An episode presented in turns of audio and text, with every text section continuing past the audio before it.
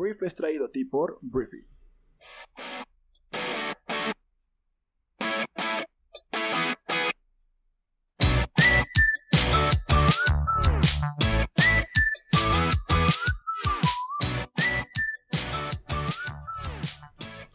Muy buenos días, Briefers. Muy buenos días. Bienvenidos a esto que es el Brief. Yo soy Arturo, soy tu anfitrión y uno de los fundadores de Briefy. Y bueno, el Brief es un programa en el cual te platicamos la conversación del mundo, esas noticias que debes conocer para ser una persona informada que se conecta, pues capacitada para vivir realmente de una mejor manera o por lo menos con una perspectiva completa. Entonces, primero que nada, es viernes. La primera mejor noticia del día es que es viernes y pues así me siento, me siento muy bien de que sea viernes. Este, y vamos a comenzar, vamos a lo que venimos, vamos a hablar de México primero. Vamos a hablar de México porque el día de ayer, que fue algo que salió caray a bote pronto, que no te alcancé a platicar en el brief, es que según una fuente de la Fiscalía General de la República, se está investigando al expresidente de México, Enrique Peña Nieto. Y pues la realidad es que Peña eh, pues hasta ahorita no había sido mencionado por nadie. O sea, no se había mencionado, no, pues es que sí están eh, investigando al copetón. La neta es que pues no se había mencionado nada hasta esta fuente que recopiló el Wall Street Journal.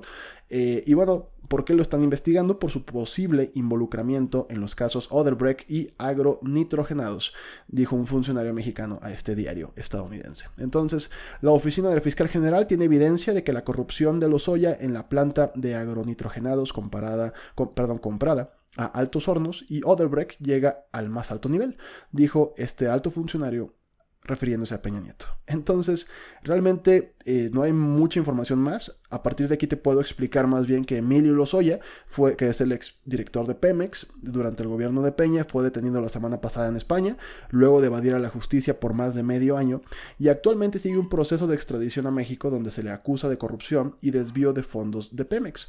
Entonces, Altos funcionarios de la constructora brasileña Odebrecht dijeron haber entregado 13 millones de dólares a Lozoya antes y durante su administración en Pemex del año 2012 al año 2016, de acuerdo con una investigación de Quinto Elemento Lab que tuvo acceso a los registros judiciales. Entonces, parte del dinero se usó para, presuntamente, financiar la campaña de Peña Nieto en 2012, según las autoridades.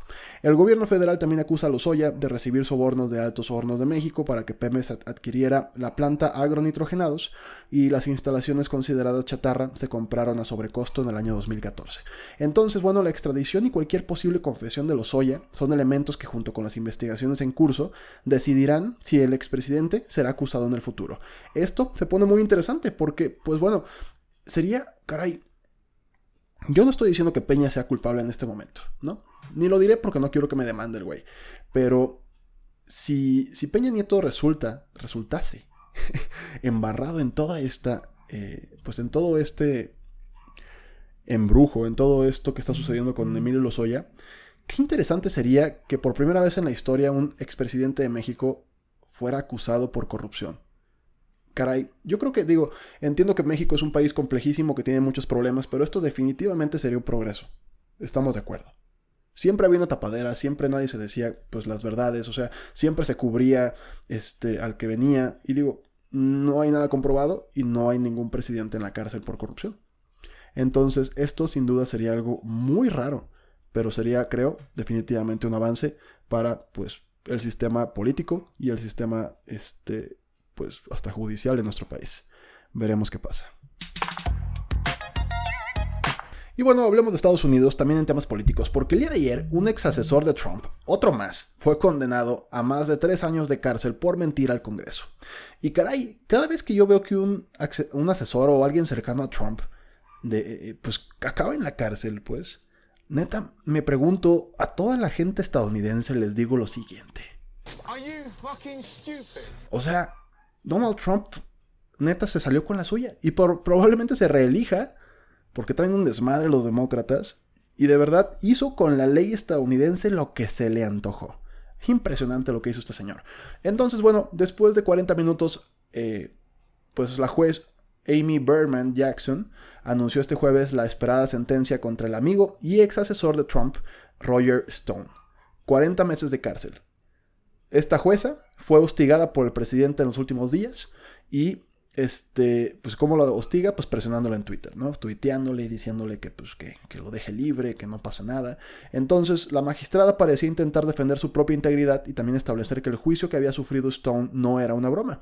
La juez dictó una condena significante, aunque lejos de lo que pues lejos de los entre 7 y 9 años que solicitaron los fiscales que han enturbiado la política de Washington durante las últimas dos semanas, el presidente declaraba este jueves que por el momento no utilizaría los poderes que le confiera el cargo para otorgar clemencia, o sea, un indulto a su amigo y facilitador de campaña.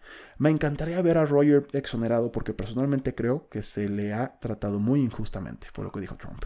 Entonces, pues obviamente casi enfadada, la juez se extendió en una larga reprimenda contra el accesor de Trump, al que definió como un ser inseguro que solo buscaba atención. La magistrada dejó claro al veterano asesor que no se le condenaba por haber por defender al presidente, sino por cubrir las faltas del presidente. La carrera profesional de Stone se extiende desde el escándalo de Watergate en los años 70 a la campaña electoral de Trump hace cuatro años y ahora añadirá a su currículum tres años y cuatro meses de cárcel. Entonces, pues bueno, eh, la realidad es que, pues, siete delitos son lo que está eh, pagando este señor. Un jurado de nueve mujeres y tres hombres encontraron culpable Stone el pasado 15 de noviembre de siete delitos, entre ellos obstruir una de las investigaciones del Congreso de Estados Unidos sobre la injerencia rusa en las elecciones presidenciales del año 2016 y la manipulación de testigos. Entonces, pues bueno, esto es lo que está pasando y te digo, Donald Trump me queda claro que llegó a donde llegó de la peor manera y más sucia manera posible, ¿no? Y pues los republicanos lo defendieron y lo seguirán defendiendo. Vamos a ver hasta dónde llega lo que Bernie Sanders o al que Bernie Sanders eh, nombra como el presidente más peligroso que ha tenido Estados Unidos en su historia. Económicamente no les va mal a los gringos, pero no podemos decir que es culpa de Donald Trump. Caray, Estados Unidos es un país tan grande y con tantos recursos que no podemos decir que un solo hombre es el responsable de que pues, Estados Unidos lleve una racha positiva económica. Podemos decir que empezó en Obama, podemos decir tantas cosas que Trump ha hecho verdades, verdades a medias, que esto son mentiras, que pues la neta es que ayer fue una raya más al tigre, un elemento más de su equipo que pues lo encubrió, le, pues fungió como puente humano, como escalera humana que después fue sacrificado claramente para que Trump llegara a donde llegó. Entonces te digo, vamos a ver la vida, pues hasta dónde le sonríe a este anaranjado personaje. ¿Y cuál es el legado real de una persona así, no? O sea, sí, pues ganaste, pero ganar hasta dónde importa. Cuando, pues claramente se nota que llegaste ahí pisando y pisando las leyes y pisando las personas y pisando las mujeres y haciendo tantas cochinadas. No lo sé. Vamos a hablar del coronavirus, que es un tema que hemos dejado de lado, no porque no importe, sino porque de repente hay tantas noticias del coronavirus que pues hay que recolectarlas y filtrar lo que vale la pena conocer. Eh, vamos a hablar de China y Corea, digo de China, de Corea del Sur y de Japón, porque el coronavirus está afectando importantemente a estos dos países. La rápida propagación del nuevo coronavirus empieza a causar problemas serios en los, en los países vecinos de China, que son Japón, que yo entiendo que hay un mar, pues, y Corea del Sur, que afrontan, pues, crisis debido, pues, al patógeno. Em, en Japón se encuentra en un punto de mira por la gestión de Diamond Princess, que es el crucero con más de 620 personas contagiadas a bordo. El mayor foco fuera de China se encuentra en este crucero, después de dos semanas en cuarentena ya concluida. Y por su parte, Corea del Sur, pues ya urgió un encierro similar a 2.5 millones de habitantes en una ciudad que se llama Daeju, que es, me parece, la tercera ciudad más importante de Corea porque pues hay un riesgo de una infección colectiva a partir de un foco que surgió en una iglesia. Entonces se trata de una, una situación perdón, muy grave, eso fue lo que advirtió el alcalde de esa ciudad en Corea, la cuarta, aquí está, la cuarta más grande de Corea del Sur. Y bueno, el regidor ha pedido a los habitantes de la ciudad, situada a 240 kilómetros de la capital Seúl, que se queden en sus hogares hasta nuevo aviso. Y es que de los 104 casos registrados en todo el país, hasta 70 son de Daeju o sus alrededores, y muchos han sido vinculados a una mujer de 61 años, descrita como paciente 31, lo cual, pues no sé por qué le pusieron paciente 31, pero bueno, sería lo que las autoridades sanitarias definen como un super contagiador. Entonces, bueno, eso es lo que está pasando por allá. Hay que seguir teniendo cuidado. Te digo, en México no sé qué sucedió. O sea, el otro día platicaba con un buen amigo, Ampelio Canales, que le mando un abrazo.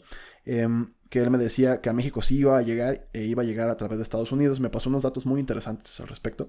Yo obviamente espero que no, pero también considero poco probable. Digo, igual los gringos lo hacen muy bien, ¿no? O sea, los estadounidenses podrían hacerlo tan bien que pues no entre a su, a su país y pues que los filtros a la, hora de salir de cada país, ya sea China, ya sea, o las restricciones que ya existen, pues impidan que se siga propagando, ¿no? no porque la neta yo no confío mucho que México y su tecnología o capacidades de revisión sean suficientes como para contener si diferentes personas llegan a México con el virus. Entonces, eso no sé si es malinchismo, pero pues me queda claro que China, que está en alerta máxima, y los gringos, que definitivamente nos dan 10 vueltas en este tema, sí son más capaces de contener una epidemia que lo que es México. Entonces, eso es lo que está pasando por Japón y Corea, hay que seguir atentos y es lo que vale la pena saber. Vamos a hablar de una noticia mexicana, financiera, de impuestos, vamos a hablar y vamos a hablar del SAT, también conocido como el infierno, también conocido como el Servicio de Administración Tributaria. Entonces, bueno, eh, se dio a conocer el día de ayer que el SAT busca recuperar 14.440 millones de pesos por cobro de impuestos a Walmart y a Alsea. Este es el equivalente a 5 rifas del avión presidencial, para que te des una idea de la cantidad de lana que significa esto. Entonces el SAT busca ingresar a las arcas públicas este dinero, 14 mil millones, por una operación de hace 6 años, que es la venta de los restaurantes VIPs entre Walmart México y Alsea. a Walmart México el fisco le exige el pago de 10.559 millones de pesos por impuestos, multas y recargos, y a Alsea también se le exigen 3.8 millones de pesos. No, ¿qué? 3.881 millones de pesos, perdón. Entonces, em, en 2014, Alsea pagó 8.200 millones de pesos a Walmart México por adquirir 361 restaurantes y Walmart México interpuso un recurso legal para impugnar la decisión del SAT. Esto ya es a la actualidad, no estamos hablando del pasado. Incluso dice que puede ir por la vía judicial y no solo administrativa si es necesario. Entonces, hoy en día, para que te des una idea de cómo están los impuestos en México, la recaudación que tiene México fiscalmente es del 16% del Producto Interno Bruto. El Producto Interno Bruto es todo lo que produce económicamente nuestro país, o sea, los impuestos representan el 16% de esto. Y esta recaudación es la más baja de toda la OCDE. Em, eh, que es la organización a la que pertenecemos y que recauda en promedio 34% del PIB. Entonces, pues bueno, esto pues, es disciplina fiscal, es algo que tiene que suceder, eh, pagar impuestos es inevitable, aunque de repente nos cueste trabajo, y ojalá llegue el día en el que los recursos públicos sean utilizados y sean transparentados de una manera en la cual nos dé gusto pagar impuestos. Porque la realidad es que los países que neta están haciendo las cosas bien con el mundo, que, pues son primermundistas, pues que tienen gran educación, gran transporte público, muchas cosas muy buenas, salud, em, pagan muchos impuestos, muchísimos impuestos, más del treinta y tantos por ciento que es nuestro ISR. Eh, y pues lo pagan, no, no digo, no sé si con orgullo, así como con muchas ganas, pero están conscientes de que esa lana, pues el Estado se las va a devolver por la buena calidad de vida que les da el Estado. En México estamos muy lejos de llegar a eso, ¿no? Pero, pero pues bueno, este, al final del día, el SAT, pues esto también creo que es una buena noticia, o definitivamente es una buena noticia, después de que se condonaron, o más bien se, eliminó la condonación de impuestos hace poco, em, ahora pues viene esta recuperación de impuestos por ese tipo de acciones y veremos si le sale. Te digo, al final, si esto es legal por parte de, de Walmart y Alsea, pues no va a pasar nada. Pero si el SAT logra recuperar este dinero, pues te digo, es el equivalente a cinco rifas del avión presidencial. Y bueno, así como hay buenas noticias, hay malas noticias en México, ¿no? Em, después de la desaparición del Seguro Popular el pasado primero de enero, lo cual ha provocado un desmadre a nivel nacional, porque pues no está alcanzando la medicina, la gente está muriendo porque no hay servicios de salud adecuados, Después de que se desaparece el Seguro Popular, la Fundación de Cáncer de Mama, que es FUCAM, informó que no alcanzó un acuerdo con el Instituto de Salud para el Bienestar, el INSABI, para seguir apoyando de forma gratuita a las mujeres con esta enfermedad. En un comunicado, la Fundación expresó que el convenio que tenía con el Seguro Popular se terminó con la desaparición de la institución y no podrán brindar atención a las mujeres con cáncer de mama. FUCAM reitera su misión de procurar la salud de sus pacientes que se encuentran en tratamientos oncológicos. Entonces, bueno, la Fundación menciona que sus recursos se agotaron por seguir, para seguir financiando los tratamientos mientras llegaban a un acuerdo con, la, con el Instituto de Salud para el Bienestar, que es el INSABI, em, para continuar con los tratamientos gratuitos. En el mensaje expresado para la comunidad, pues mencionan que la experiencia y resultados que han tenido con su labor filantrópica no ayudaron para formar una alianza con el gobierno. Entonces, pues bueno, em, esto es un problema. O sea, esto es un problemón. Este, ya no van a poder brindar atención gratuita a los pacientes, a las personas, perdón, con escasos recursos del país, ya que pues frenarán la gratuidad en insumos y medicamentos, ¿no? Entonces, los pacientes que estaban clasificados con el Seguro Popular se les entregará su expediente médico el día de su cita y hasta ahí llegamos, Y entonces ahí es cuando uno dice, güey, pues ¿para qué es la lana? Para eso es la lana, para eso son los impuestos. O sea, hay cosas que yo considero más relevantes que otras, ¿no? Y yo veo programas de repente gubernamentales que, pues sí, o sea, entiendo que pues había que calmar el fuego de la, de la, ¿cómo se llama? El fuego de la inequidad en nuestro país, ¿no? Yo sigo diciendo que si el gobierno de Andrés Manuel o Andrés Manuel alcanzaron a leer que si no aplicaban las becas para las personas mayores, si no aplicaban las becas para los ninis, o bueno, así les llaman, pues, o los programas para capacitar y, darle trabajo a los jóvenes de nuestro país, íbamos a terminar con una revolución social como lo que ocurrió en, pues, en Chile, como lo que ocurrió este, pues, en varios países importantes de Sudamérica. Si Andrés Manuel y su gobierno lograron ver eso, son unos genios. Son unos genios porque eso, o sea, una parálisis a nivel nacional de esa magnitud hubiera tumbado nuestro país económicamente hablando. De eso, a que se está muriendo la gente porque no hay medicamentos o porque este tipo de iniciativas no tienen fondos para seguir atendiendo a las personas con escasos recursos, pues ahí es cuando, ahí es, cuando es incoherente, pues.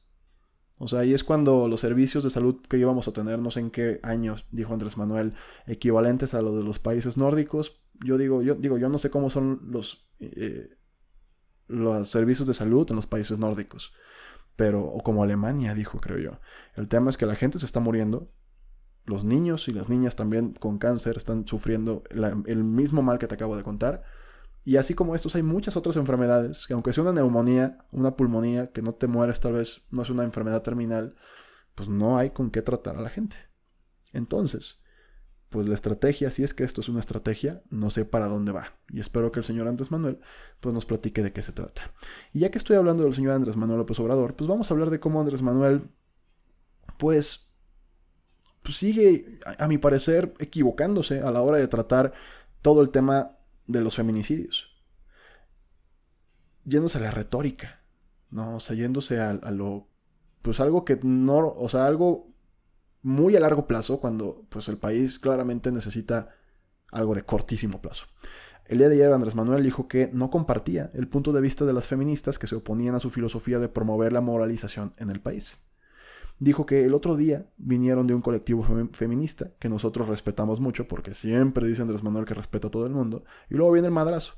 Em, pero su texto, dice Andrés Manuel, su planteamiento en contra nuestra era que se oponían a la moralización que nosotros promovemos pero no porque vinieron a hacer una manifestación, yo voy a renunciar a mis convicciones de siempre si por eso luchamos. Entonces, lo que dice Andrés Manuel es que él cree que hay que moralizar el país, que hay que purificar la vida pública y que hay que fortalecer valores culturales, morales, espirituales son concepciones distintas. Si tienen otra visión, pues respetamos esa otra visión, pero nosotros vamos a seguir sosteniendo lo que creemos. Y esto de la purificación me suena a la película del Dorado, cuando querían purificar con sangre, literalmente, pareciera que queremos purificar con sangre México, porque eso está pasando. Sangre hay para aventar, ¿no? Este, y no sé si esto es parte de la purificación, pero caray, Andrés Manuel, ¿cuántos tenemos que sacrificar para que pues haya un giro en la, en la, pues, en la estrategia? O que simplemente o sea, hagas lo que los políticos aman hacer, decirle a la gente y apagar el incendio y tomar medidas a partir de eso. Muchas veces eso es suficiente, aunque no hagas nada después. Tristemente los políticos, o normalmente los políticos están acostumbrados a eso, ¿no? Al discurso y a la poca acción. El problema con Andrés Manuel en este momento es que la gente se está muriendo, asesinada. Pero tampoco hay actividades y tampoco les estás diciendo lo que quieren escuchar. Entonces no, no está pasando nada. O sea, la gente nada más se enoja más, la gente se sigue muriendo y no hay avances en ningún frente. Entonces, ¿qué demonios está pasando? ¿No? Entonces, pues sí, vuelvo a lo mismo, lo que dije ayer o antier. O sea, me queda claro y estoy de acuerdo en que México necesita cambiar. Sí, necesita cambiar desde el fondo. Sí, también. Pero también necesitamos que la gente se deje de morir hoy. Y eso es lo que ni en discurso estás diciendo, Andrés Manuel. Entonces, te digo, entiendo, te digo, es muy difícil debatir esto. Es muy difícil debatirle a las mujeres que no pasa nada que no les estén matando. Y no es que diga Andrés Manuel que no pasa nada, no, dije, eh, no dijo eso. Yo aquí estoy poniendo palabras donde no van.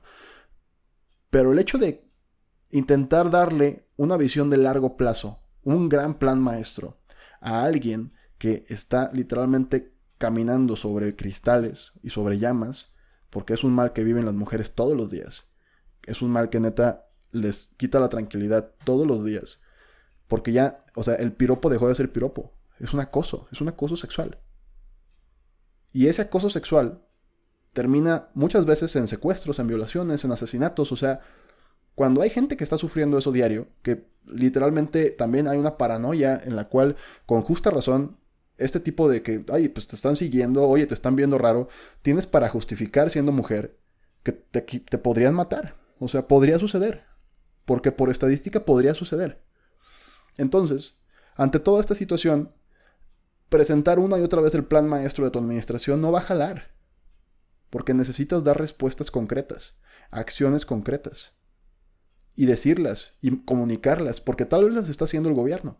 Pero si no las comunica de la manera correcta y, sigue eh, pues desviando la atención de Andrés Manuel, peleándose con colectivos y hablando de su eh, purificación de la vida pública, pues creo que pues esto se va a poner muy feo, ¿no? Más de lo que ya está, porque ni siquiera tenemos el político que te dice lo que quieres escuchar. Te dice lo que no quieres escuchar, no está funcionando la estrategia y pues nadie está contento, ¿no? Entonces, así está la cosa con este presidente que tenemos. Y bueno, generalidades del mundo te voy a contar dos. El día de ayer murió, murió, murió, murió Larry Tesler, que es el creador de la función de copia, corta y pega. Un genio total que falleció a los 74 años según la compañía Xerox, para la que, trabajó durante gran parte de su carrera. Él se graduó de la Universidad de Stanford, se especializó en la interacción entre las computadoras y las personas, trabajó en Amazon, Apple, Yahoo, y te digo, inventó el control C, control V, con, ¿qué?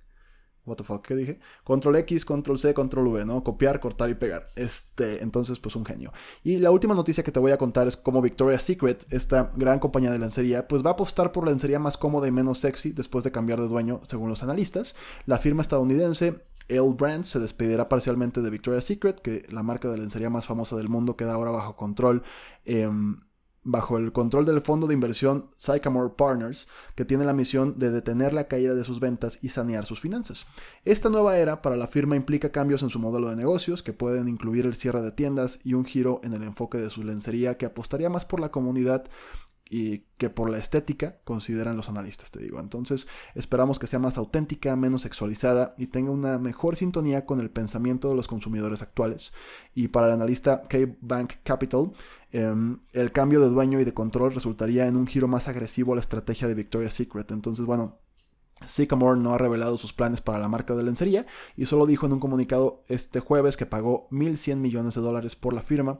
Este acuerdo permitirá a L Brands mantener el 45% de Victoria's Secret. Ha sido una marca muy golpeada con justa razón, hay muchos escándalos, hay muchos temas eh, racistas, hay muchos temas, este, ¿cómo se dice?, machistas, de acosos, hay muchas cosas abajo y terrible. Retiraron el desfile de Los Ángeles de Victoria's Secret y pues ahora cambia de dueño y vamos a ver qué logran hacer con esta marca que definitivamente tiene posicionamiento y veremos cómo adoptan pues una marca muy famosa por algo que ya no aplica en los estándares y en la visión actual del mundo. Entonces, eso es. Muy bien, con eso terminamos el brief de este viernes. Y bueno, una vez más te agradecemos que estés aquí. Em, te invito a descargar Briefy, nuestra aplicación móvil, que pues es una comunidad de personas que lo que hace es compartirte contenido increíble de su aprendizaje del día a día, es su visión del mundo. Te comparte contenido corto, fácil de aplicar y pues que va a mejorar tanto tu salud mental como tus capacidades profesionales. Entonces, descárgala, entra al botón que dice Hazte Pro y con el código PRO al suscribirte puedes obtener un mes gratis de nuestra plataforma. Y pues bueno, comparte por favor este programa con tus amigos y familiares y nos escuchamos en la edición del Brief el día lunes. Ten un gran fin de semana. Yo soy Arturo. Un fuerte abrazo. Adiós.